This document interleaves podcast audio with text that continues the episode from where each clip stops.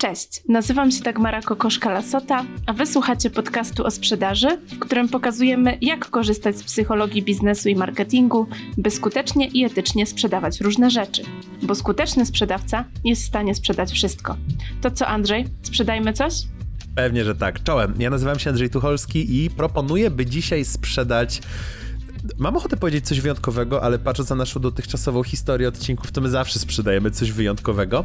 E, mianowicie będziemy sprzedawać obrazy. Dagmara, czemu akurat obrazy?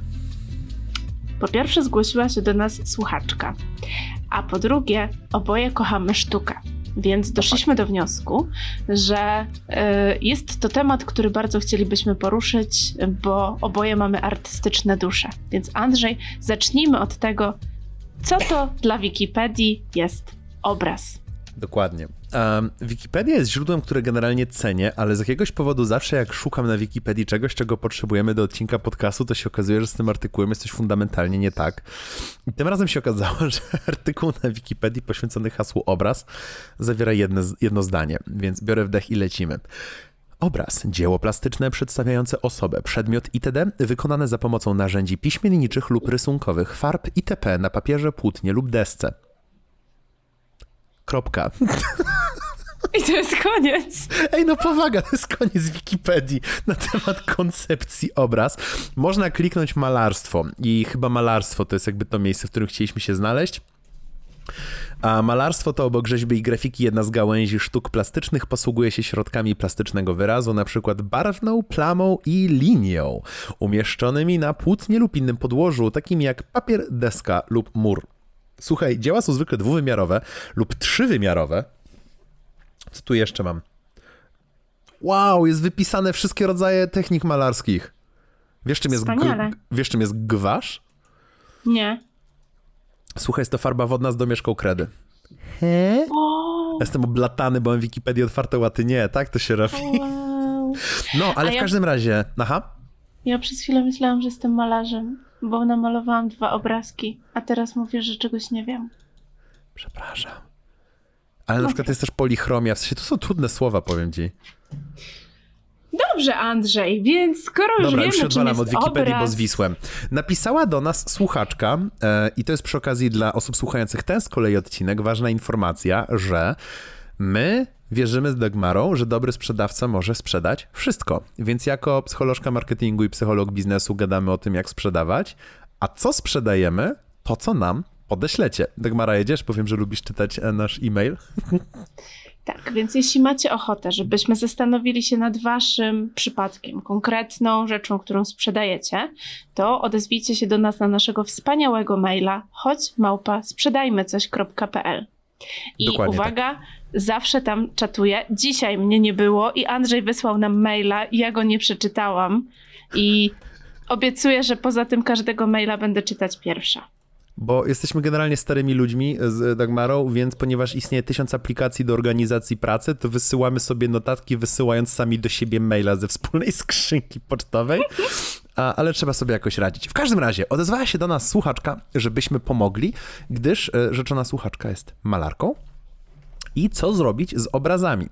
A, zaczniemy, e, jakby stałym formatem naszego podcastu jest omówienie, dlaczego coś łatwo sprzedać lub trudno sprzedać. Czemu łatwo sprzedać obraz? Cholera, nie wiem o jakim obrazie a, mowa, ale co do zasady myślę sobie, że gdy się mówi o sprzedaży sztuki, a nie jakichś takich, wiecie, no bo w Ikei też można kupić obraz na ścianę, nie? I jakby te wszyscy mogą mieć ten sam, ale ponieważ napisała do nas malarka, to rozumiem, że jest to coś, w co ona włożyła wysiłek. No na pewno dlatego łatwo sprzedać obraz, że jest niepowtarzalny. Jest jakby rzeczą, którą jakby namalował człowiek, który włożył w to wysiłek, włożył w to swoje doświadczenie artystyczne, jakąś wrażliwość, coś, co przeżył, coś, co chciał przedstawić. No zawsze jest łatwiej sprzedawać... Um, Łatw, zawsze łatwiej sprzedawać coś, co ma jakieś cechy, niż coś totalnie generycznego. Więc dzieło sztuki, a jakkolwiek ta sztuka by nie była szeroko rozumianym teraz hasłem, no jest jedną z najmniej generycznych rzeczy na świecie. Każda jest unikatowa. E, ja też przed naszym dzisiejszym odcinkiem zrobiłam mini ankietę na naszej grupie i zadałam pytanie mhm. Mm, pod kątem tego, czy e, według naszych grupowiczów łatwo czy trudno sprzedawać e, obrazy i większość z nich e, zaznaczyła, że trudno. E, a pozostała część, nikt w ogóle nie zaznaczył, że łatwo. E, pozostała część zrobiła i łatwo i trudno zależy od. I trzy kropki. No i właśnie tutaj bardzo dużo zależy. To może dzisiaj trochę porozmawiajmy o tym, od czego to tak naprawdę zależy. Czy jest łatwo, czy trudno. Ja no właśnie powiedziawszy, że relatywnie łatwo, to wejdę ci w słowo jak e, świnia z błota, którą jestem, ale z mojej perspektywy oprócz tego, że w teorii łatwo to sprzedać, bo na papierze jest to coś unikatowego, wydaje mi się, że jest to jedna z najtrudniejszych rzeczy na świecie, żeby sprzedać sztukę, tak prywatnie. E, tak, ale z mojej perspektywy mogę powiedzieć, że tutaj e, bardzo ważną rzeczą jest, żeby zidentyfikować tą e, personę, czyli konkretnie do kogo ja docieram, komu chcę sprzedać mój obraz. I więc jeśli my odpowiemy sobie na pytanie, kto jest moją personą i komu ja chcę sprzedać mój obraz, to wtedy myślę, że może być nam w miarę łatwo sprzedać, jeśli my naprawdę jesteśmy w stanie zidentyfikować, kto może się tym obrazem zachwycić. Ja mam doświadczenie w sprzedaży y, obrazów i mogę powiedzieć, no nie swoich niestety jeszcze, e, ale... Jeszcze? A jeszcze, jeszcze tak. Chociaż ostatnio, jak wrzuciłam obraz, który nabalowałam, to ludzie do mnie pisali, czy im sprzedam. Mój mąż mówi, weź sprzedaj. Ja mówię, no wiesz co, no ja mówię, ja się tyle męczyłam, powiesiłam ci nad łóżkiem, a on mówi, weź sprzedaj, nie? E, no, więc wracając do tematu. Ja to odbieram jako taką super formę pochwały. W sensie, ja tak sobie myślę, że jak ktoś coś chce twojego, no to to jest już taka najwyższa forma, nie? Pochwalenia. Tak, więc ja, ja uznaję, że to tak było i, i dlatego chcieli kupić, ale jak sprzedawałam obrazy, no innej po prostu yy, malarki, innej malarki, Sorry. Nie ciebie, tylko innej malarki. Rozumiem, rozumiem. Roz... Nice. Bardzo sorry. dobrze. Ja już dzisiaj popłynęłam, po prostu już się tak wrzuciłam w ramę bycia po prostu super ekstra człowiekiem od sztuki. Właśnie wy tego nie widzicie, ale Dagmara z każdą minutą, pod... no bo my się widzimy, nie? Kiedy się nagrywamy i Dagmara z każdą minutą podcast jakby coraz bardziej zakłada beret czarny golf i zaczyna palić takie, wiecie, papierosy na takiej długiej rurce francuskiej powojennej, której nazwy nie pamiętam teraz. No, nie, tak naprawdę to nie, ale w mojej głowie wyobraźni już beret ma na pewno. No, e, no, ale wracając do tematu tej sprzedaży obrazów, mhm. E, to kiedy udało nam się najpierw usiąść i wymyślić dokładnie, e, jakie obrazy, czyli to też nie może być tak, że po prostu sprzedajemy wszystkie obrazy do wszystkich, tak? Czyli po prostu co tam nie powstanie, to po prostu robimy reklamę, wrzucamy do wszystkich, tylko bardzo mocno wyselekcjonowana grupa, yy, wybrana, yy, podzielona konkretnie, co komu może się spodobać. I jeśli my do takiej grupy sprzedajemy, mamy stworzone takie grupy, udało nam się już gdzieś tam posegmentować tych odbiorców, to faktycznie yy, jest dużo łatwiej. Ostatnio mnie wrzuciłaś na minę, żebym się tłumaczył z czymś glebogryzarkowym, o ile dobrze pamiętam, więc teraz ja cię wrzucę na minę. wiesz co? Zastanawiam się, czy obraz nie jest tą jedną z bardzo niewielu sytuacji, w których najskuteczniejsza, ale y, to, to jest serio zadaję pytanie, nie? W sensie jakby ja nie znam, nie znam odpowiedzi zupełnie. Jestem ciekaw, co sądzisz. Czy obraz nie jest tą jedną z bardzo niewielu sytuacji, że trochę należy odwrócić logikę sprzedaży? I próbować na tyle mocno budować markę malarza, malarki, artystki, artysty, a żeby te Czyli grupy mnie? się same znalazły. Czyli ciebie, dokładnie, żeby, żeby te grupy się przypałętały, nie? Jak w takim dowcipie, skąd masz mięsko, przypełzło.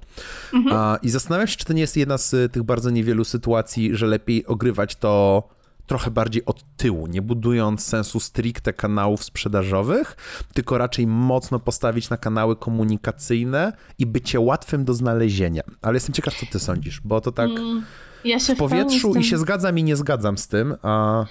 Ja już ci powiem z doświadczenia, jak promowałam obrazy, ja się z tym zgadzam, jeśli chodzi o duże obrazy, czyli takie grubsze rzeczy, które kosztują większe pieniądze, jak mhm. najbardziej, ale mogę ci powiedzieć z doświadczenia, że dobrze jako taka przynęta działają na przykład jakieś grafiki. Yy, czyli jakieś takie rzeczy, które są tańsze, takie, które są małe, które możesz sobie kupić, albo jakieś takie, mm, wiesz, chodzi o coś, co kupujesz albo już w ręce, albo kupujesz tylko na przykład jakąś taką narysowaną ręcznie grafikę i sobie musisz ją oprawić w ramkę i mhm. sobie ją tak jakby wieszasz, więc to jest dużo tańsze. Pozwala, by w takiej formie trochę przynęty yy, rzucić to ludziom na zasadzie zobaczcie, co taki drobiażdżek, to co powiedziałeś, nie? I y, naprawdę z doświadczenia mogę ci powiedzieć, że to działa bardzo dobrze, bo ludzie później zostają i y, wiadomo, że nie wszyscy, bo to nie o to chodzi, ale ta wyselekcjonowana grupa zaczyna się interesować droższymi produktami, czyli właśnie takimi już tymi, na, na których nam najbardziej zależy. Kumam. Czy twoim zdaniem, żeby, to trochę w sumie wyprzedzam, ale już idę za ciosem, skoro masz doświadczenie, twoim zdaniem jest konieczne, żeby bo tuż przed startem podcastu, może wyjaśnię mój tok myślenia, tuż przed startem podcastu a zadałem Dogmarze pytanie, czy będziemy sobie wyobrażali, że sprzedajemy, że tak powiem, talent artysty, czyli jak sprzedawać, gdy umiem rysować i to byłby odcinek dla grafików szeroko rozumianych, czy próbujemy sprzedawać jakby stricte obrazy na płótnie. I ustaliliśmy, że będziemy sprzedawać stricte obrazy na płótnie, bo jest trudniej, a my chcemy trudne przykłady tutaj wam omawiać. Ale teraz się zastanawiam, że chyba nawet malując na płótnie jest bardzo ważnym elementem e, dbanie też, żeby no, mieć czym nakarmić internet, czyli tak jak właśnie mówisz dodatkowe obrazki, być może pokazywanie backstage'u, czy w sensie nie, w mojej opinii nie ugramy za wiele komunikacyjnie, jak nie wiem, przez kwartał malowaliśmy jedną rzecz i mamy do pokazania tylko tę jedną rzecz i nic więcej poza tą jedną rzeczą, to może być dosyć upierdliwie zbudować o to, nie? Narrację. E, tak, ale wtedy, e, bo ja też myślę, że mm, zupełnie inaczej powinniśmy podchodzić do sztuki w dzisiejszych czasach. Nie ma mhm. już czasu i przestrzeni, chyba że ktoś ma czas i przestrzeń e, i może sobie na to pozwolić, żeby malować przez 3-4 e, miesiące jeden obraz i tak jakby totalnie się wyłączyć. Jeśli my zaczynamy działać w internecie, to to jest nierealne, żebyśmy my się pokazywali raz na 3-4 miesiące i pokazali, że wow, udało nam się coś zrobić. E, więc tutaj raczej powinniśmy mocno wykorzystywać wszystkie rzeczy, które mamy, cały zasób tego, czym dysponujemy, czyli właśnie dzielenie się trochę swoją wiedzą, trochę rozkochanie w sztuce. Y, trochę właśnie takie. Mm, właśnie tak krok po kroku, niteczka po niteczce przyciąganie ludzi do siebie pod kątem tego y, takiego nie tylko tego, że im się może spodobać nasz obraz, bo ja mam wrażenie, że bardzo często ja też tak mam, jak kupowałam jakikolwiek obraz, że nie kupujesz samego obrazu dlatego, że to jest ładne, bo jak nie wiem, coś jest ładnego, to idziesz do Ikei czy do jakiegokolwiek innego sklepu, jest ładny obraz, kupujesz. Mhm. E, a tutaj bardzo często kupujesz też tego artystę, czyli dlaczego on coś maluje, co za tym stoi. Um, ja na przykład mam powieszony, już teraz nie, ale tutaj za sobą miałam przez długi czas, tylko to było dziwne, jak prowadziłam szkolenie i druga Dagmara się patrzyła za mnie cały czas. E, autentyk. Serio miałam swój obraz za sobą, bo go dostałam. E, Psycholog I... pewnie miałby coś do powiedzenia na ten temat. E, no, ale tak było i um, ja go y, miałam też tutaj właśnie ze względu na to, że ja znałam autorkę, że ja wiedziałam y, na jakiej zasadzie ona maluje całą tą jej historię i ten obraz jeszcze bardziej mi się podobał, wiesz, w sensie może jakbym go zobaczyła tak po prostu, to nie byłabym tak zachwycona, ale znając ten cały, to wszystko, co jest y, stało za tym, to czułam, że to jest naprawdę coś super, że to jest coś wyjątkowego. Więc na pewno trzeba zadbać o to, że sprzedając obraz, ty musisz. Yy Widzisz, już podpowiadam, że ty musisz sprzedawać Dawaj. obraz. Na przykład jakieś, wiesz, jakieś super artystki. E, jak będziesz sprzedawał obrazy, no to bardzo ważne jest to, że trzeba pamiętać, że my nie sprzedajemy samego obrazu. Gdybyśmy tylko sprzedawali od obrazu do obrazu, to byłoby to naprawdę bardzo trudne. Więc my musimy sprzedawać swoją osobowość, sprzedawać y, swój talent, ale też taką miłość do tej sztuki, dzielić się nią z ludźmi, żeby oni żyli tak jakby tym razem z nami, nie? Żeby oni po prostu czuli klimat i czuli, że my należymy do gangu Iksińskiego, nie? I po prostu wszyscy kochamy sztukę.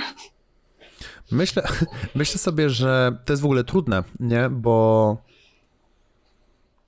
jeśli chcemy sprzedawać sami swoje obrazy, to już mamy jakby jeden zestaw umiejętności, w, których je, w którym jesteśmy kompetentni, a internet jak zwykle wymaga od nas, żebyśmy byli w dwóch rzeczach kompetentni. Ale to dotyczy wszystkiego tak naprawdę.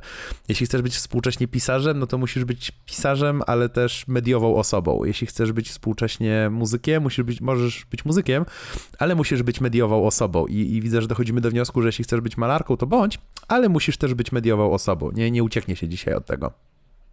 No chyba, że ma się kogoś, kto pomaga, no nie, bo Mhm. Często jest też tak, że macie jakiegoś asystenta, albo nie wiem, kobieta maluje, mąż zajmuje się sprzedażą i mediami społecznościowymi, mhm. Mm, albo zupełnie odwrotnie. Więc ja myślę, że warto jest y, się zastanowić, na pewno jeśli chcemy być w internecie, jeśli chcemy zaistnieć i sprzedawać przez internet, no to nie ma takiej sytuacji, że my sobie od czasu do czasu wejdziemy i sprzedamy jakiś obraz, bo tam jest potrzebna relacja. I nie, tutaj nie, nie ma się co oszukiwać. Mhm. Okej. Okay. Um, myślę też, że w przypadku obrazów jest o tyle ciężko, że no cholera, nasz obraz musi się podobać. się, e, kumam, bo to jest no, taka ale rzecz... nie do końca, no. Widziałeś Picassa? podobać emocjonalnie. Nie, nie chodzi o. mi o, o, obiektywne rzeczy. W sensie ja na przykład jednym z moich, um, ja lubię na przykład bardzo naturalistycznie wyglądające obrazy, a, ale na przykład moje ulubione, jeden z moich ulubionych pisarzy to jest właśnie na przykład Picasso, ale też uwielbiam takiego współczesnego amerykańskiego malarza, który się nazywa Bo Bartlett. Um, I on maluje takie dosyć specyficzne Hoppera też na przykład bardzo lubię. W ogóle właśnie Hopper i Bartlett mają bardzo dużo wspólnego i, i te ich obrazy są takie smutne. To jest taka, taka, taka gasnąca Amerykana, jakiś taki gasnący mit. Piękne są te obrazy, um, trudne emocjonalnie, bardzo mi się podobają. A właśnie jak teraz zaczynamy rozmawiać, to myślę o tym, jak właśnie Bo Bartlett prowadzi swoją komunikację, bo on jest dosyć mocno aktywnym malarzem na Instagramie i ogromnym elementem jego komunikacji jest pokazywanie backstage'u. On pokazuje, w jaki sposób robi szkice przygotowawcze, w jaki sposób podchodzi do kolejnych etapów i tak dalej. E, on ma też już to szczęście, że jemu się, robię teraz taki duży cudzysłów koło siebie, udało, czyli no on już jest dookoła niego, jest pewne zainteresowanie, on tam ma pewne mm, jakieś wystawy, więc może z tych wystaw pokazywać foty. On już dookoła siebie rozkręca taki mit, że jest malarzem. Ale wydaje mi się, że on jest też dosyć niemiarodajny, bo, no bo jemu się już udało, nie? My gdzieś tam w domyśle próbujemy odpowiedzieć na pytanie osoby, która się dopiero przebija. Um, I właśnie to przebicie może być trudne, bo o niby to jest takie powiedzonko, że o gustach się nie dyskutuje, które jest absurdalne, bo tak naprawdę tylko o gustach się dyskutuje. Um, I właśnie fajnie, że zaczęliśmy z drugiej strony, że sprzedając obraz sprzedajemy o wiele więcej niż obraz, bo jeśli, jeśli nam się coś po prostu cudownie podoba, artystycznie, no to jakby no po prostu będziemy to chcieli mieć, a, ale, ale raczej sprzedajemy właśnie tę historię, tę osobę, coś co, coś, co to symbolizuje, co to dla nas znaczy, to, ta emocja jest tym czymś, co de facto kupujemy. Mm, ale może być trudno, bo naszym narzędziem jest grafika, bądź co bądź, komunikacyjnym i ta grafika może się po prostu komuś nie spodobać wizualnie. Nawet nie będziemy w stanie dotrzeć do tej osoby, a zakomunikować, kim jesteśmy. Jakby nie zdążymy się wyjaśnić z tą naszą historią. Um, więc na papierze coś takiego jak obraz jest produktem fajnym, ale w praktyce coś takiego jak sztuka jest produktem strasznie upierdliwym, bo też pytanie, co to znaczy sprzedawać? W sensie sprzedawać na jakichś wernisażach, zadbać o wernisaż i zapraszać tam ludzi, by przyszli, czy sprzedawać przez internet, czy wystawić się, wiesz, ze stoiskiem w jakimś miejscu, w którym być może ktoś będzie przechodził, czy przyjechać ze swoimi rzeczami na jakieś na przykład, nie wiem, targi rzeczy ładnych organizowane, wiesz, w, w, w nie wiem, w Warszawie, czy gdzieś tam w hali stulecia um, we Wrocławiu, czy, czy cokolwiek w tym sorcie, nie? Właśnie myślę też bardzo dużo o, bo elementem dużym sprzedaży jest logistyka i, I, jakby produkcję, o produkcji obrazu trochę nie ma co mówić, bo to każdy z osobna artystka i artysta ma swoje podejście. O komunikacji hmm. będziemy mówić dużo, ale właśnie. Później. No, ale kminie teraz, co jakby. Znowu robię takie ohydne uproszczenie, ale co zrobić z dostawą? A, bo żyjemy w, dobie, żyjemy w dobie internetu, ale może właśnie internet nie jest najlepszym miejscem. Może właśnie najlepszym miejscem na obraz jest pojechanie na jakieś targi, na których będą ludzie, którzy cenią sztukę, albo no właśnie zorganizowanie wernisażu. Nie wiem. Ale co, co jedno, przecież jedno nie wyklucza drugiego tak naprawdę, nie? E, tak, ale wyobrażam sobie kogoś, kto ma ograniczony czas i tak się zastanawiam jakby co, co z dwóch byłoby ciekawszym podejściem. Ja w bardzo wielu kawiarniach widzę też Obie. wiszące obrazy i jest na dole taka metka, że jak chcesz kupić ten obraz, to tam no. jest, wiesz, imię i nazwisko i możesz kupić. W sumie jestem ciekaw, czy to kiedykolwiek schodzi. Schodzi, schodzi, bo tak? ja rozmawiałam. Tak, właśnie miałam to podać jako przykład, więc wyprzedziłeś. E, jest Polecam się. w Warszawie taki hotel, e, gdzie pamiętam, że byłam pierwszy raz, jak miałam szkolenie z Google'a. E, nie będę tutaj reklamować jaki, ale oni tam mają bardzo ciekawe obrazy, ale poza obrazami mają też bardzo nietypowe lampy, takie robione z części chyba rowerowych, czy coś Czyli takiego. szerzej sztuka towarzyszy tak, mają ci, jak bardzo jesteś w tym hotelu. specyficzne. Tak. Mhm. E, I tam w restauracji masz te obrazy przyczepione i masz właśnie te lampy i to wszystko. I pamiętam, że kiedyś się pytałam właśnie pana, który tam pracuje, e, bo byłam po pewnym czasie, jak e, i się zmieniła, zmienił ten wystrój. Fakt, kilka obrazów było takich samych, i on mi mówi, że tak, jak najbardziej, że jak ktoś tutaj przychodzi, napatrzy się na to, e, to faktycznie ma ochotę to mieć. Jeszcze jeśli widzi w ogóle, że może to kupić, no to tym bardziej, tak? Tylko wtedy też bardzo ważne jest to, że oni dbają o to, żeby ci ludzie się tam miło czuli, żeby faktycznie mieli ochotę mm, wziąć sobie kawałek tego miłego momentu, nie? Jakby tam z tobą ktoś zerwał w czasie kolacji, Nie wiesz, byłbym zachwycony. rozstajemy się, to raczej byś nie Oj. chciał kupić obrazu, y, który tam wisiał, nie? Znaczy, no zależy, A może to jestem tam jakie- kto tam jakie Kto- upodobania ma, Kto nie? cię tam wie, Andrzej? Kto cię tam wie? No, więc no, różne rzeczy mają nie, ludzie, nie? Na zasadzie, wiesz, rozwodzimy się, potem na imprezę rozwodową wieszamy ten obraz jako pamiątkę czy coś. No, różne rzeczy Jesteś są. szurnięta, ale... dokładnie taką cię lubię. Wiesz Nie, o czym no myślę? Myślę też o problemie ceny, bo strategia cenowa jest ogromnym elementem sprzedaży i myślę sobie w kontekście ceny, jak trudne to jest, bo wydaje mi się, że elastyczność cenowa większości ludzi, czyli to ile oni by byli gotowi zapłacić za obraz, jest absolutnie niewspółmierna z tym, ile wysiłku i jakby jak wyglądają realia tworzenia obrazu. Więc myślę sobie, że nawet jeśli dosyć dużo ludzi jest zainteresowanych posiadaniem sztuki albo obserwowaniem na Instagramie jakiejś malarki, a, albo cokolwiek w tym sorcie, e, myślę sobie, że jest to trudne. Myślę sobie, że ci ludzie mogą nie chcieć móc dać tyle, ile e, rzeczy na malarkach chciałaby dostać lub, lub nawet gdyby poszła na duży kompromis, byłaby gotowa dostać, więc e, ta grupa kliencka się bardzo ogranicza, no nie? Ale dla takich osób są właśnie jakieś takie tańsze odpowiedniki. Albo printy? No właśnie, jakieś takie, wiesz, coś, co Mhm. jesteśmy w stanie im dać. Yy, Często mogę ci też właśnie powiedzieć, że sprzedając sztukę, znaczy najgorsze, co może być, to to, jeśli włączymy reklamę na Facebooku na przykład, na zasadzie kup sobie obraz. Dla mnie to jest w ogóle bez sensu. To Aha. równie dobrze moglibyśmy chodzić od mieszkania do mieszkania i mówić kup sobie obraz, nie?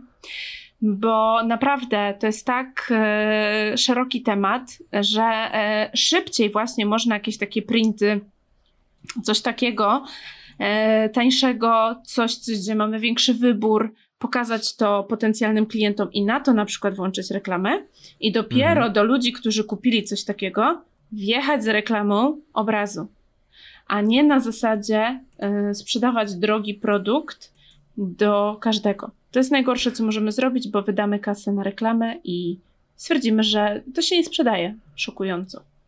Czy twoim zdaniem e, raczej zbytem, rynkiem zbytu na obrazy będą prywatni ludzie? Bo sztuka jest też dosyć specyficzna, bo mamy trzy kategorie kupców, bo z reguły są dwie kategorie. W sensie kupuje coś od nas człowiek i się wtedy mówi B2C, albo kupuje coś od nas firma i wtedy się mówi B2B. I z obrazami też tak może być, że kupi je od nas człowiek, bo wkręcił się, bo piękne, bo ładne, bo chce, albo kupi od nas firma, jakaś kawiarnia, hotel, no nie? Mo- nie, Ale nie tylko jest w komis. jeszcze, jest jeszcze B2A, czyli y, współpraca z architektami. Właśnie o to mi chodziło, że B2B można rozszerzyć, będąc, będąc artystą, a pomyślałem, że jeszcze robiąc sztukę sensu stricte, no jest jeszcze jakby cały koncept kolekcjonerów, jakby takiego po prostu ruchu sztuki w sztuce, bo to trochę nie jest biznes, to trochę nie są prywatne jednostki, no nie? Więc, więc myślę sobie, na ile sposobów trzeba tą komunikację stworzyć, co, co, co... Wydaje mi się, że powoli pora przejść do naszej ulubionej części podcastu, czyli do brainstormu. Jak sądzisz? A z psychologicznego punktu widzenia jeszcze nic nie dodaliśmy. A, faktycznie. To ja jako psycholog biznesu mam jedno do powiedzenia, że jest to w 100% a, jest to albo zakup brutalnie cyniczny, czyli jestem deweloperem, chcę, żeby były obrazy w lobby, a tutaj masz fakturę na 5 dych, namaluj mi tyle obrazów, a tyle. Albo jest to zakup stuprocentowo emocjonalny. I wydaje mi się, że trzeba po prostu też się zdecydować, po której stronie barykady chce się żyć jako twórca, bo jestem pewien, że godząc się na te zlecenia bardziej, no właśnie jak powiedziałeś, B2A, czyli współpracę z architektami albo z, z deweloperką, albo z jakimś wystrojem wnętrz, albo z jakąś siecią komercyjną, na pewno ten zarobek będzie o wiele bardziej stabilny, być może wyższy, no ale niekoniecznie możemy mieć swobodę wyrażania się dokładnie tak, jakbyśmy chcieli. Z kolei tworząc to, co byśmy chcieli, sensu stricte, no wystawiamy się na to, że musimy operować w stuprocentowo w świecie emocji, Um, emocji trudnych do pokazania, bo ludzie w internecie lubią to, co jest na TikToku i na Instagramie, a, a obraz ze swojej definicji jest jednak medium fizycznym dosyć mocno a przynajmniej w rozumieniu takim, jak, jak dostaliśmy to pytanie od słuchaczki, więc tak mam do powiedzenia, że, że tak powiem, strategia sprzedażowa jest mocno zależna od tego, jakie my mamy podejście do własnej sztuki. E, a z mojego punktu widzenia chciałam jeszcze powiedzieć jedną rzecz, taką psychologiczną, że my musimy pamiętać, że my nie sprzedajemy produktu pierwszej potrzeby, sprzedając obraz. Więc nigdy nie możemy porównywać się z tym, że w internecie tak łatwo sprzedaje się, nie wiem, ubrania, buty, e, choćby nawet dodatki do mieszkania, takie tanie, bo to są rzeczy, które zobaczymy, kupimy, jesteśmy w stanie podjąć decyzję tu i teraz. Sprzedając obrazy, najczęściej e, trafiamy do ludzi poprzez taką potrzebę, nie wiem, takiego trochę sprawienia sobie Y, nagrody, takiego trochę rozpieszczenia się. Często może to być też uczucie przynależności pod kątem tego, że no, na przykład wśród naszych znajomych albo w towarzystwie, w kręgu, w którym się obracamy, obrazy stanowią jakąś tam formę. Mm, no wiesz, y, nieraz tak się spotykałam z tym, nie? Szczególnie w ogóle w serialach, czy gdzieś tam to jest widoczne, że, że jakiejś takiej wyższej klasy, że im piękniejsze obrazy, tak, im jak, więcej jak jedna tak osoba kupi swój pierwszy obraz, to znienacka całe grono znajomych ma takie lekkie parcie, żeby też jak, jakąś sztukę móc pokazać, nie? Jak zaprosisz. Dokładnie, więc czasami jak ja w ogóle obserwuję w tych filmach, serialach, czy nawet na Instagramie u różnych znanych osób, mhm. jakie oni mają dziwne obrazy, yy, ja być może nigdy bym o czymś takim nie pomyślała i pewnie tak 95% ludzi, którzy to oglądają również, e, ale na zasadzie o, ten artysta ja znam to ma, nie? Sporo w sumie ludzi, którzy, których stan i, i zainteresowania w życiu pozwalają na na przykład właśnie inwestowanie w sztukę, no bo umówmy się, że to trzeba być na wyższym poziomie stabilności finansowej niż, niż większość ludzi. Um. I mniej więcej po, niż my. I dokładnie. I ja mam plakaty na przykład ładnie oprawione w antyramy w mieszkaniu. To jest na razie mój poziom sztuki. Mój ale też. marzy mi się... Słucham? Mój też. A, to, to się dogadujemy, tak. E, ale mam taką kminę, że połowa z tych ludzi dobierała to samodzielnie, a połowa z tych ludzi po prostu poprosiła mm, architekta wnętrz, żeby dobrał jakąś sztukę, coś, co będzie, tak zwane będzie pasowało. A, I gdzieś tam zawsze jak patrzę na takie podejście, to mi się robi trochę przykro, a, bo, bo tak sobie myślę, że środki takie nie, nie, nie do wydawania na firmę, tylko właśnie do wydawania na siebie, takie środki własne, no ja bym najchętniej wydawał na rzeczy, które dla mnie mają ogromne znaczenie emocjonalne. I tak sobie myślę, że to jest trochę przykre, jak ktoś takie środki ma, ale prosi kogoś obcego, a proszę mi tu zaaranżować, to jest jakby budżet na sztukę, ma pasować, nie, do, do nastroju salonu. I tak sobie myślę, no, kurczę, przykro by mi było. Niektórzy, wiesz, nie mają tego wyczucia, nie, nie czują klimatu.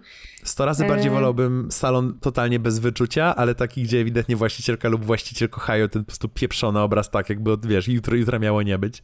Oj, sto razy bardziej bym wolał być w takim brzydkim, jak cholera salonie, w, w którym ten obraz... Eklektycznym.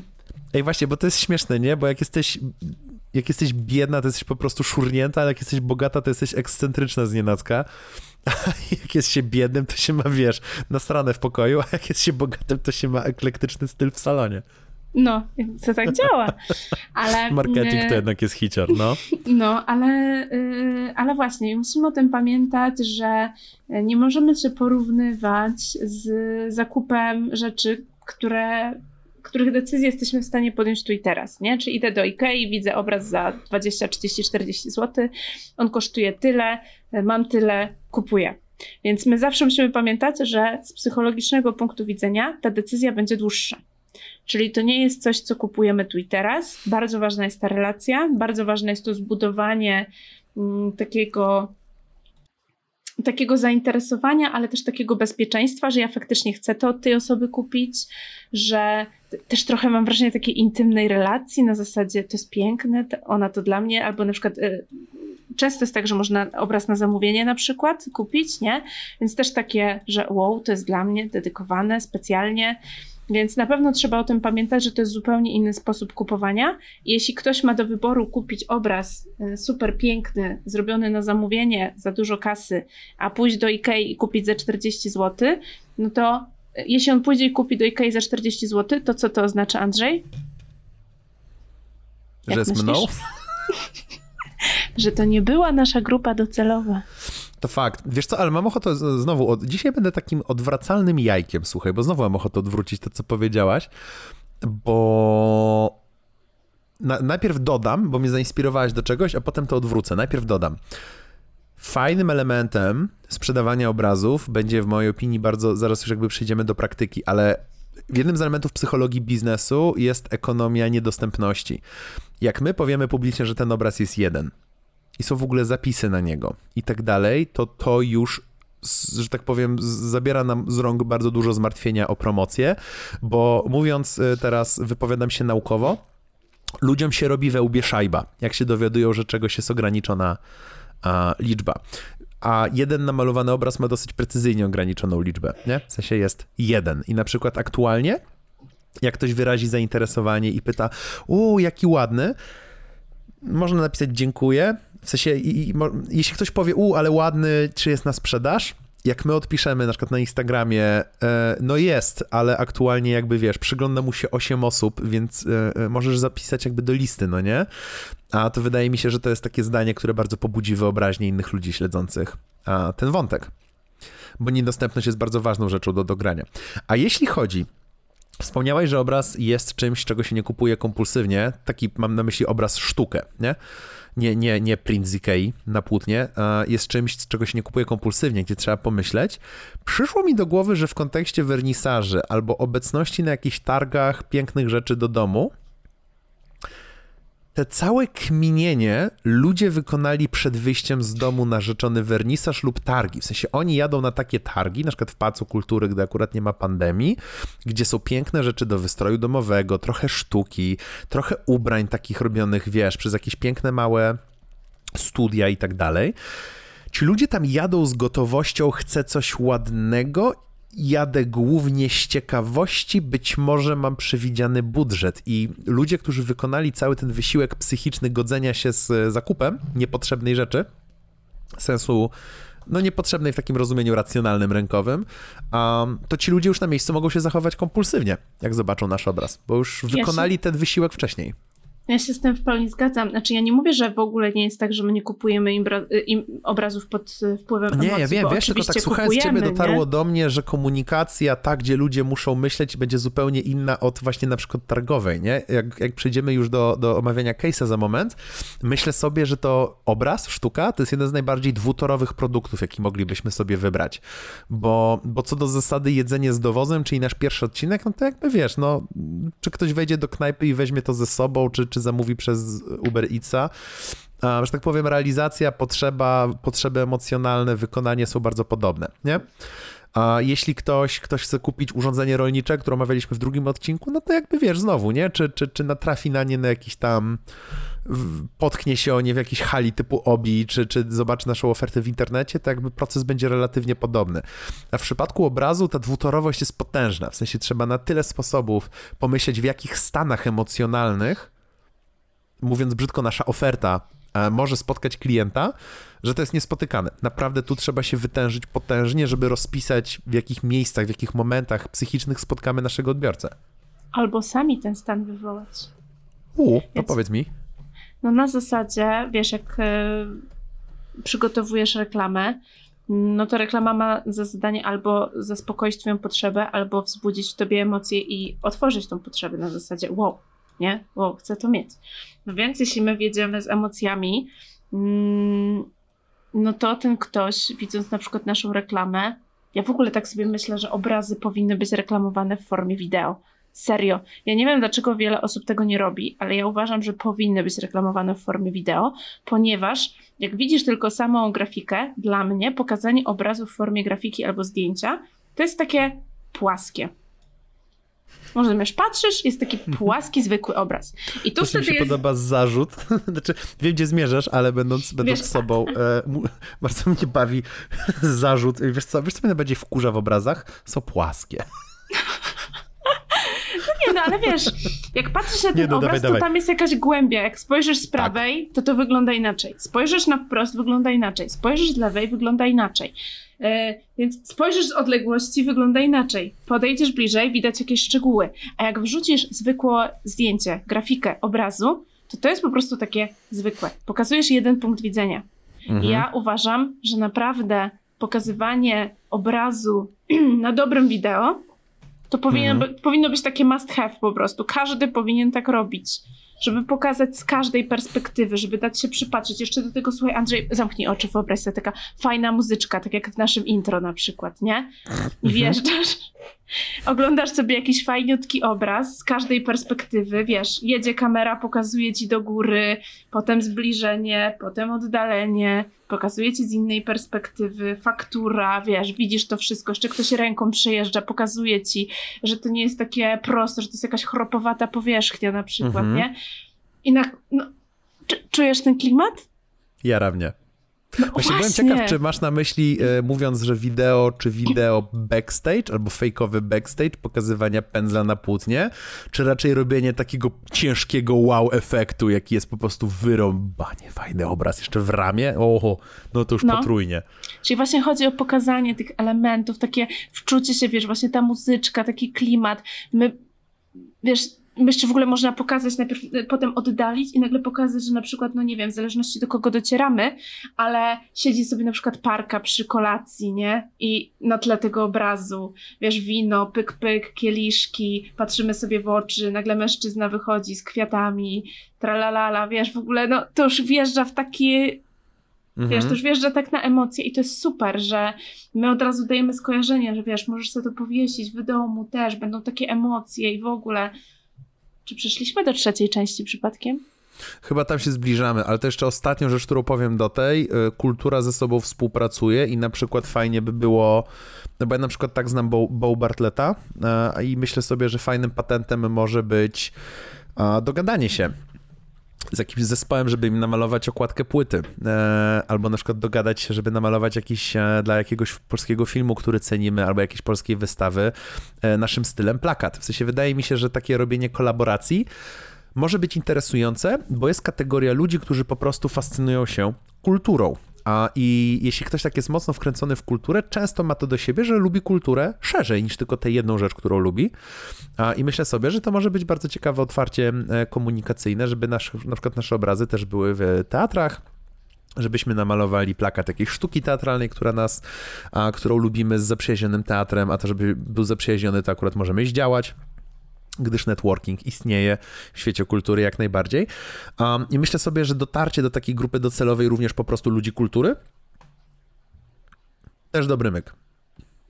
Wiesz co, tak sobie myślę, że tak, jak najbardziej. Przyszliśmy już płynnie do tej kolejnej części, czyli właśnie jak promować. Tak, to, to ja tylko powiem gwoli ścisłości. Najważniejszym osią programu naszego podcastu, choć sprzedajmy coś, jest brainstorm, w którym wymyślamy faktyczną sytuację i próbujemy krok po kroku wymyśleć na różne taktyki sprzedażowe, podejście do sprzedaży, komunikację, marketing, dostawę właśnie, strategię cenowej, najróżniejsze rzeczy pod najróżniejsze produkty, ale jakoś widzę i, i wyczuwam w sobie i właśnie widzę, Daga, w tobie też to wyczuwam, że jakoś ten obraz tak nas pobudził, a, a jakoś, jakoś chyba najbardziej do tej pory, a że my trochę od początku, nie, wymyślamy już takie gotowce, bo tak bardzo mocno fantazujemy. Inna sprawa, że dziękujemy e, naszej słuchaczce, że nam dała bardzo precyzyjny case.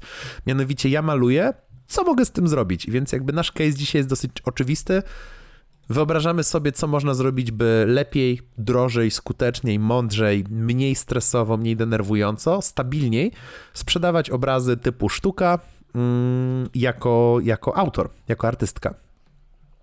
Mhm. Tak, ja się z tym zgadzam i yy, no właśnie nawiązując do tego naszego brainstormu, który, o którym mhm. mówiłeś, plus tego, co powiedziałeś o współpracach, to ja w ogóle uważam, że artysta, moim zdaniem, żeby faktycznie zaistnieć w świadomości, E, musi nawet wychodzić trochę e, w kierunku różnych współprac. Bo właśnie tak jak mówiliśmy, że obrazy raczej kupujemy poprzez jakieś skojarzenia, sytuacje, coś gdzieś zobaczymy, z czymś nam się skojarzy, coś gdzieś zapamiętamy i tak dalej. To ja bym tutaj tym bardziej wychodziła, bo jeśli my będziemy siedzieć, malować i po prostu robić to, co ja, czyli malować i trzymać to wszystko w domu, to w pewnym momencie stracimy. Mm, motywację do tego, żeby robić to dalej, bo Aha. będziemy sobie myśleli, że matko kochana będzie mi to w tym domu non-stop leżało, tak? E, tu trzeba od razu wychodzić e, do ludzi. Jeśli czujemy, że my nie jesteśmy w stanie tego robić, to znaleźć osobę, która będzie nam w tym pomagała. E, właśnie jakąś asystentkę na godziny, kilka godzin w tygodniu, która zajmie się po prostu szukaniem możliwości e, współpracy, z kim moglibyśmy tą współpracę podjąć, gdzie moglibyśmy nasz obraz powiesić, gdzie moglibyśmy zorganizować jakiś wernisaż, gdzie moglibyśmy się pokazać. E, czyli poza tym, że siedzimy w tym internecie i robimy swoje i pokazujemy siebie jako artystę i tak dalej, zarażamy swoją miłością do sztuki, no to jeszcze wjeżdżamy grubiej i po prostu szukamy cały czas możliwości pokazania się w, róż w różnych miejscach. Wydaje mi się, że to nawet nie trzeba jakiegoś agenta szukać, tylko będąc artystą, znaleźć kogoś cholernie oblatanego wśród znajomych w internecie i po prostu poprosić tę osobę, czy by trochę czasu na w tygodniu nie pomagała w zamian za stały hajs, a jak go nie mamy za jakiś procent z ewentualnych wy, wy, wynegocjowanych rzeczy. Um, bo jest to pewien, jest to specyficzny skillset, w sensie bycie szalenie skutecznym społecznie, to jest pewien dosyć specyficzny zestaw um, um, kompetencji, tak mówiąc, mówiąc trochę sucho um, i myślę sobie, że faktycznie tutaj, tutaj poleganie na czyjejś pomocy może być rewelacyjnym pomysłem, żeby nas odciążyć, bo, bo, bo trochę ja bardzo żyję w podejściu, że pozwólmy artyście być artystą. Nie, nie, nie, nie każdy musi być ekstrawertyczny, nie każdy musi po prostu być, być lewicą ekranu telewizyjnego i to też jest totalnie w porządku. Mhm. E, I dlatego ja też zawsze mówię, że my nie musimy potrafić wszystkiego, ale musimy e, umieć poprosić o pomoc. I to nie jest prosta rzecz, na to też trzeba gdzieś tam się przygotować psychicznie mm, i sobie zdać sprawę, że okej, okay, mogę poprosić kogoś, kto pomoże mi w rozwoju mojego biznesu i też e, właśnie się otworzyć na to, bo to nie jest proste.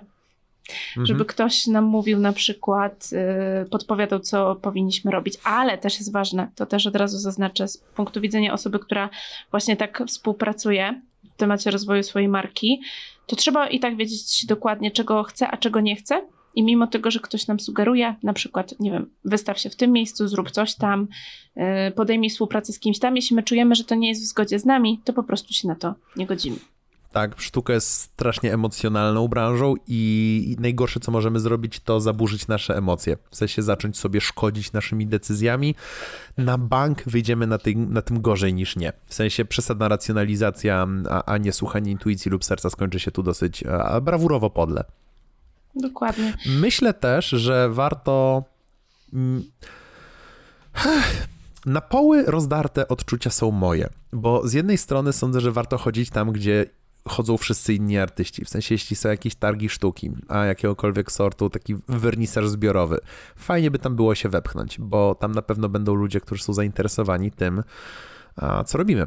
Ale z drugiej strony myślę sobie, że kluczowe jest też szukanie innych miejsc, jeśli szukamy klientów, sensu stricte, gdzie chodzą ludzie obdarzeni gustem z portfelem. I to jest w ogóle inne pytanie niż gdzie się promuje sztukę. Warto się zastanowić, w jakie miejsca chodzą mający pieniądze ludzie obdarzeni gustem, gdzie jest gdzieś wypadkowa tych dwóch rzeczy.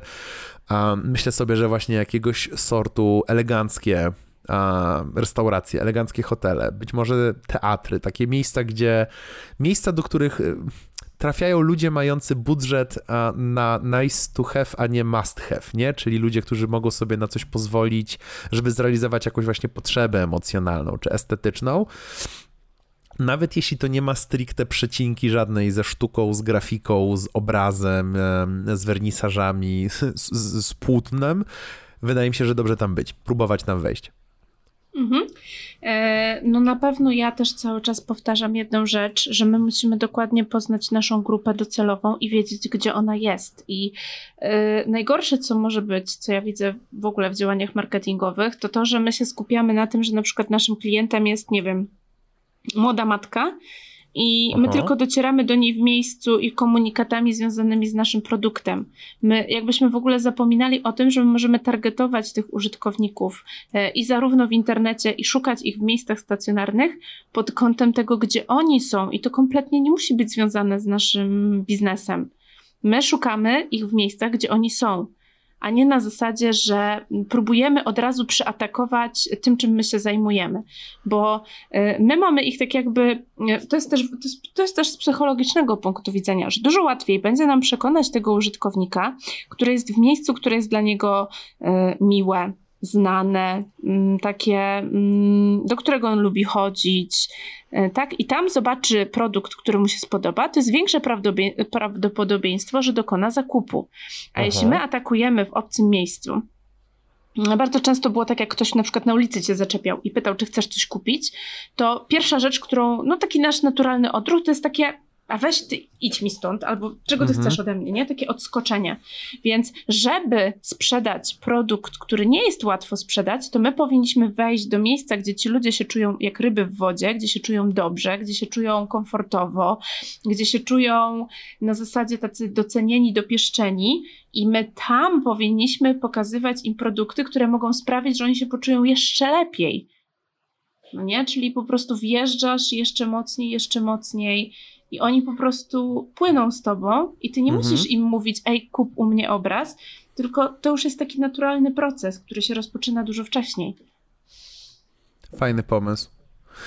Dobra, czyli żeby to pozbierać na jakąś listę. Jestem sobie malarzem. Mam jakieś obrazy. A krok pierwszy? Instagram? No na pewno, bo Instagram jest bardzo wizualny, więc jak mhm. najbardziej. Na TikToku siedzę więc jeśli akurat nie odpisuję na maile, to najprawdopodobniej tam marnuję dwie godziny życia dziennie. O, to już e, wiem, dlaczego TikTok... mi czasem nie odpisujesz na wiadomości. Dokładnie. Na TikToku jest bardzo dużo sztuki. Jest bardzo, bardzo dużo artystów, którzy pokazują Tylko na pytanie, TikToku. czy tam jest grupa docelowa też, nie? W mojej opinii w ogóle. W mojej opinii e, bycie na TikToku jedyne, co sprawia, to że jak naprawdę dobrze sobie poradzisz, to być może dostaniesz jakieś zlecenie B2B, nie? W sensie, że przyjdzie do ciebie firma, żebyś, bo formy artystyczne na TikToku to przede wszystkim backstage, czyli pokazywanie krok po kroku, jak ktoś robił jakiś obraz, szczególnie wymyślną formą. I myślę sobie, że ci ludzie raczej głównie albo się po prostu chcą pochwalić, um, albo liczą na to, że będą wiralem, być może ten filmik dotrze do tej osoby, do której ma dojść. A być może. Być może. Bo wiesz, z czego ja się maluję, y, uczę malować? No. Z YouTube'a. Właśnie, co jest taka rzecz, o której nie e, gadamy prawie 50 minut, a tego jeszcze nie poruszyliśmy. Czy warto, będąc artystą, robić um, tutoriale? Ale wydaje mi się, znaczy ja jestem bardzo na nie. E, to zależy, kto jest naszą grupą docelową, bo jeśli my chcemy sprzedawać obrazy i tylko skupić się na sprzedaży obrazów, no to oczywiście, że nie. Ale jeśli my chcemy sprzedawać na przykład kursy, jak malować, nie, no to tak, no to YouTube i właśnie no to TikTok. wtedy o, YouTube, TikTok i tam wjeżdżamy, nie? Mi się wydaje I tacy ludzie to... jak ja, którzy siedzą i z YouTube'a patrzą, jak zrobić zorzę polarną. Ty też tam wjeżdżasz? I, wiesz, ja patrzę, jak tu zrobić zorzę polarną, pani pokazuje, żeby jeździć gąbką. Ja jeżdżę tą gąbką, a to mi wysycha, nie? Więc ja trzy warstwy, a pani jedną. Więc no mi się na przykład taki kurs by przydał, ale to tylko w przypadku, jeśli sprzedajemy właśnie takie usługi online, a jeśli my chcemy sprzedać sam obraz, to ja bym o tej pani obrazu nie kupiła, no bo ja sobie go sama narysowałam. Mhm. No właśnie na, na, tym się zwiesiłem, nie wiedząc jak to, jak to sformułować do końca, ale ty przyszłaś, że ci właśnie ludzie z TikToka albo czekają, żeby wiesz, przyszła do nich Coca-Cola, żeby tam, tam wydrapali na, na swoją kielnią, robiąc jakiś niesamowity eksperyment graficzny logo, a z drugiej strony tak sobie myślę, że większość z nich po prostu buduje, wiesz, buduje sobie following ludzi, których fascynuje ten styl, którzy potem kupią kurs, no nie? Mhm.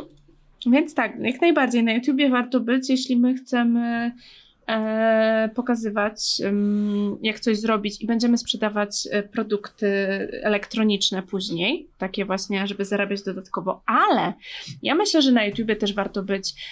Niewielu artystów podchodzi do tego, tak jak ja mówiłam, e, czyli powinny być filmy pokazujące ten obraz, mhm. takie wiesz, budzące emocje. Ja totalnie to widzę na e, YouTubie, właśnie kanał, który być może u, teraz to wymyśliłam, słuchaj, ja się, ja się zarajarałam. To jest super pomysł.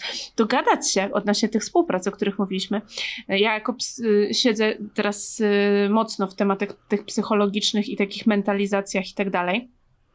Dogadać się z kimś, że wiesz, jest jakiś obraz, a ty masz z tyłu jakieś, wiesz, wizualizacje, coś tam, coś tam, super muzyczka i, i wiesz, w ogóle relaksację no. Fajny pomysł. Sztuka bardzo relaksuje. Ja lubię oglądać. Właśnie nie, nie miałam jeszcze takiego połączenia, żeby była jakaś relaksacja ze sztuką. Jest albo jedno, albo drugie. A tu można by było zrobić złoty środek. To mi przyszedł do głowy z kolei kanał na YouTubie, gdzie nagry... Ale na, na, bank takie są. Jak teraz o tym myślę, to na bank wymyśliłem coś, co istnieje. Jak to się mówi, e, e, Rosjanin wymyślił radio u Niemca na strychu. Um, kanał, który robi z backstage'u, z malowania, z samego aktu malowania obrazu ASMR, czyli te wszystkie pociągnięcia pędzlem o płótno, wydaje mi się, że mogą być wyjątkowo sympatycznym doznaniem, ale na bank coś takiego jest.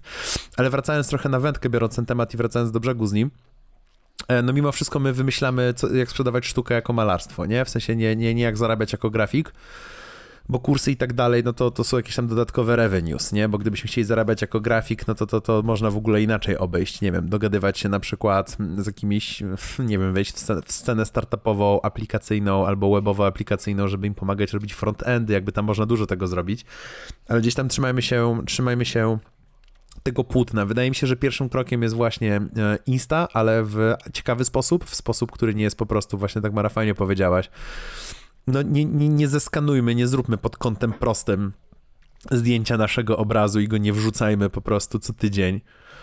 Um, ja kocham, kocham jazz i znam paru, paru muzyków jazzowych i, i, są wspaniałymi ludźmi i przez nich zacząłem obserwować Instagramy, które leją z muzyków jazzowych. I robię to pod prowadzkę, żeby nie było, że ja się wyśmiewam z muzyków jazzowych, tylko jakby obiecuję, to jazzmeni mi wysłali te memy, ale jest taki jeden fajny mem na temat tego, jak u, u góry masz napisane, że muzycy jazzowi to są jedyni ludzie na świecie, którym się chciało nauczyć 100 miliardów najbardziej łamiących palce po prostu rzeczy, które można zagrać na pianinie, żeby grać, wiesz, mega kontrowersyjną, e, eksperymentalną muzykę, która nie każdemu podejdzie i muszą się wykazywać ogromną wrażliwością, kreatywnością, inteligencją, żeby zagrać cokolwiek tak naprawdę w tym stylu, który kochają, ale kiedy przechodzi do promocji ich płyty, to wrzucają na Instagrama 64 razy dokładnie ten sam jodpek.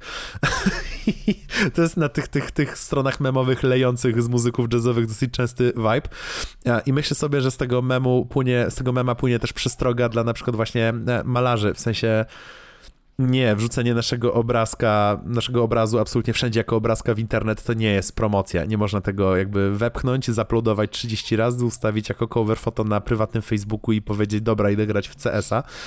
A tylko trzeba do tego podejść kreatywnie, trzeba do tego podejść jakoś, jakoś intrygująco, ładnie, jakąś historię opowiadać, coś ciekawego z tym zrobić. A to dopiero działania online, nie? A, a tak naprawdę te działania online, w mojej opinii, w przypadku artystów, działania online w jednej trzeciej będą służyły byciu znalezionym online, a w dwóch trzecich będą służyły dawaniu się znaleźć, gdy ktoś o nas usłyszy gdzie indziej. I tu właśnie są rozgrywane te wszystkie miejsca, gdzie są jeszcze ludzie, którzy by nas lubili i tak dalej. Wiesz co, teraz tak sobie pomyślałam o czymś totalnie abstrakcyjnym. O że można by było robić też na przykład live'y, nie? Robisz live'a, pokazujesz jak sobie malujesz, muzyczka relaksacyjna w tle, a ludzie, no, no chyba ktoś by chciał oglądać jak inni malują, no bo z dwojga złego jak oglądamy, a jak to ktoś jest gra nagminne. w grę. Jeśli chodzi o digital art, bo ja się tu cały czas zwiesiłem, że do nas napisała malarka, nie? Ale jeśli chodzi o digital art, to to, że e, digital artyści robią na Twitchu albo na YouTubie live, gdzie na żywo jakby po prostu, wiesz, jest screenshare z Photoshopa i ich mała główka, no nie, w jakimś tam kulce z kamerki i oni sobie po prostu malują i gadają ze społecznością. Nie, nie, nie, tu chodzi mi o to, że to jest norma, a w przypadku, tak, pracy fizycznej i malowania fizycznego to by było, wiesz, o niebo lepsze, bo bardziej angażujące wizualnie. No, wiesz, tak siedzisz sobie normalnie w pracowni, wiesz, ustawione i nagle robisz live, co tak faktycznie malujesz, a ludzie tak patrzą na to i, no nie wiem, ja bym oglądała. Też bym to oglądał, ale w tym momencie trafiamy do tego bardziej B2C, nie? Do tego bardziej e, bardziej typowego klienta, bardziej próbujemy znaleźć późniejszą grupę od, wiesz, wśród, wśród ludzi, którzy właśnie nie są kolekcjonerami sztuki, którzy nie są e, biznesem, którzy nie są architektami, którzy nie są deweloperką, którzy nie są wystrojem biur, a próbujemy raczej w tym takim momencie dotrzeć do, do takich ludzi um, jak ty i ja, w sensie do, do, do, po prostu ludzi, których może zainteresować dana sztuka i może do nas przemówić dany artysta. Myślę sobie jednakowo, że nie ma co się zamykać na jedno, można przecież wszystkiego po trochu próbować, czyli część właśnie Fajnie, że dałaś ten podział na większe obrazy, mniejsze obrazy. Te mniejsze obrazy, te prostsze obrazy można wykorzystać właśnie jako malowania na żywo, a robienia z tego takiego troszeczkę show, w sensie niektóre z tych obrazów, wiesz, można potem jakiś prezencie nawet wysłać raz na 10 takich live'ów do kogoś, kto się fantastycznie udzielał, cokolwiek.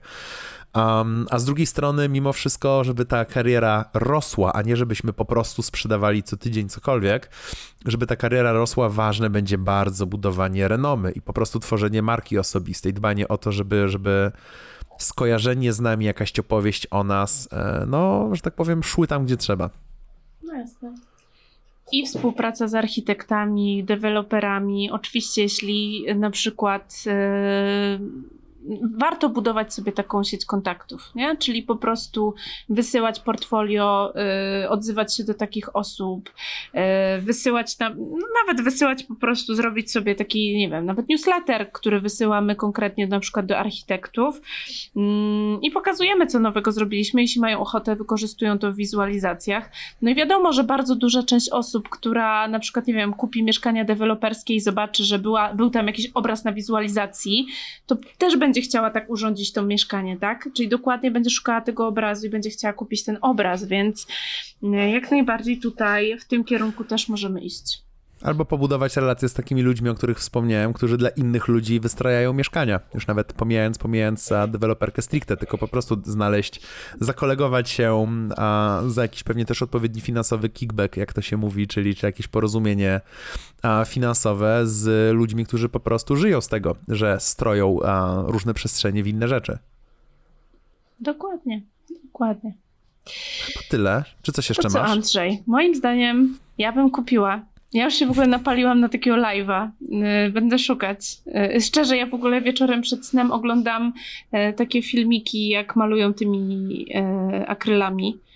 I dlatego ja się tak zajarałam po prostu, że stwierdziłam, że ja muszę swój obraz namalować. I faktycznie mi się to udało, więc no, to naprawdę potrafi. Mnie to mega relaksuje. Mój mąż tak się tylko na mnie patrzył, jak na jakąś, wiesz, co ja robię.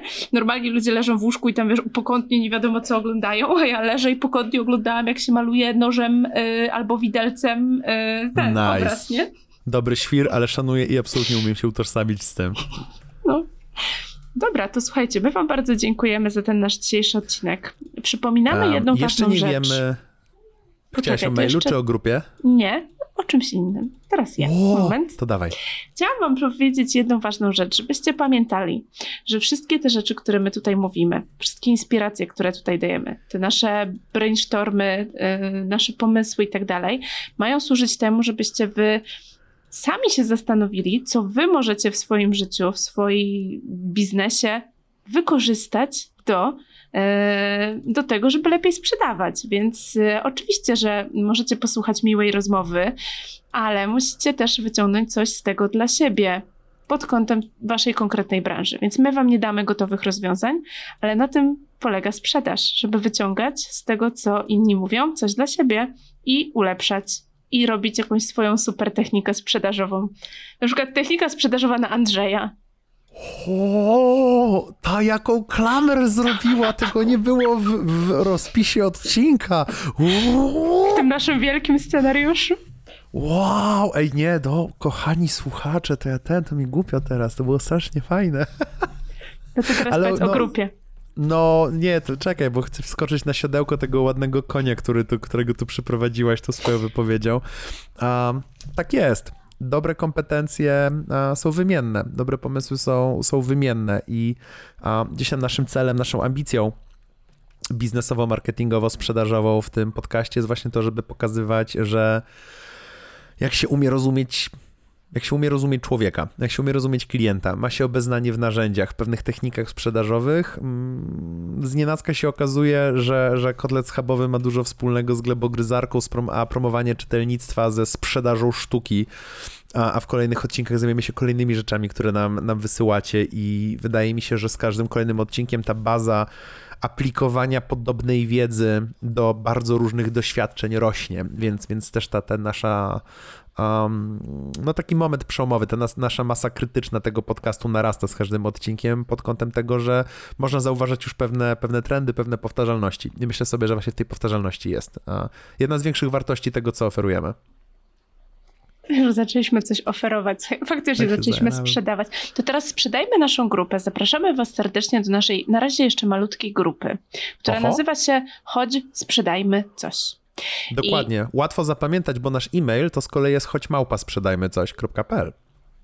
Dokładnie, więc zapraszamy Was serdecznie do tej grupy, bo po pierwsze chcemy Was poznać, chcemy wiedzieć, co Wy sprzedajecie, a po drugie robimy tam e, krótkie dyskusje, tak jak właśnie przed tym odcinkiem była ankieta, e, o której wspominamy później, z taką inspiracją do kolejnych odcinków i będzie tego więcej.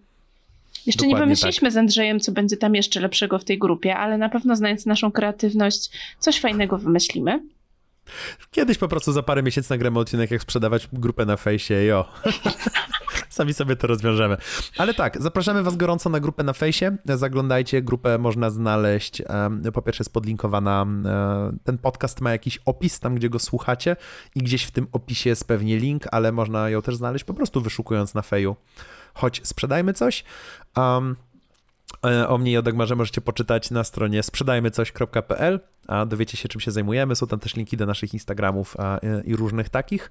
A, a, pisząc pod choć małpa sprzedajmycoś.pl możecie po pierwsze dać nam znać, a, że, że w ogóle słuchaliście, będzie nam bardzo miło, a możecie też powiedzieć, z czym wam pomóc, na jaki odcinek nagrać, na jaki temat nagrać dla was odcinek naszego podcastu gdzieś tam w nadchodzących tygodniach. Bardzo wam dziękujemy. I do usłyszenia za tydzień. Czy, czy mogę na koniec rzucić żart, że idziemy coś zmalować? Ej, bo ja go wymyśliłem 15 minut temu. Jest tragiczny, ale na nim siedzę. Mogę? Proszę, no. Dzięki. Ej, to, to Dagmara, chodźmy coś zmalować. To jest wybrnij z tego. Ja zmalowałam ostatnio dwa obrazy, a ty? O nie, nie wpadłem na to, że mi odpyskniesz. O, Andrzej, Ale poległem. Czek, czekamy w przeciągu tygodnia po publikacji podcastu. E, jaki obraz namalujesz? A, dokładnie. Już nie, bo ja mam refleks obrazu. klatki schodowej. Ja mam refleks klatki schodowej na fajne teksty, więc już nic nie wymyślę, ale w takim razie zobowiązuję się coś namalować. Dobra, e, słuchaczki i słuchacze kochani, my zwijamy, bo ten odcinek wyszedł nam rekordowo długo, ale w końcu o sztuce można w nieskończoność. A do usłyszenia.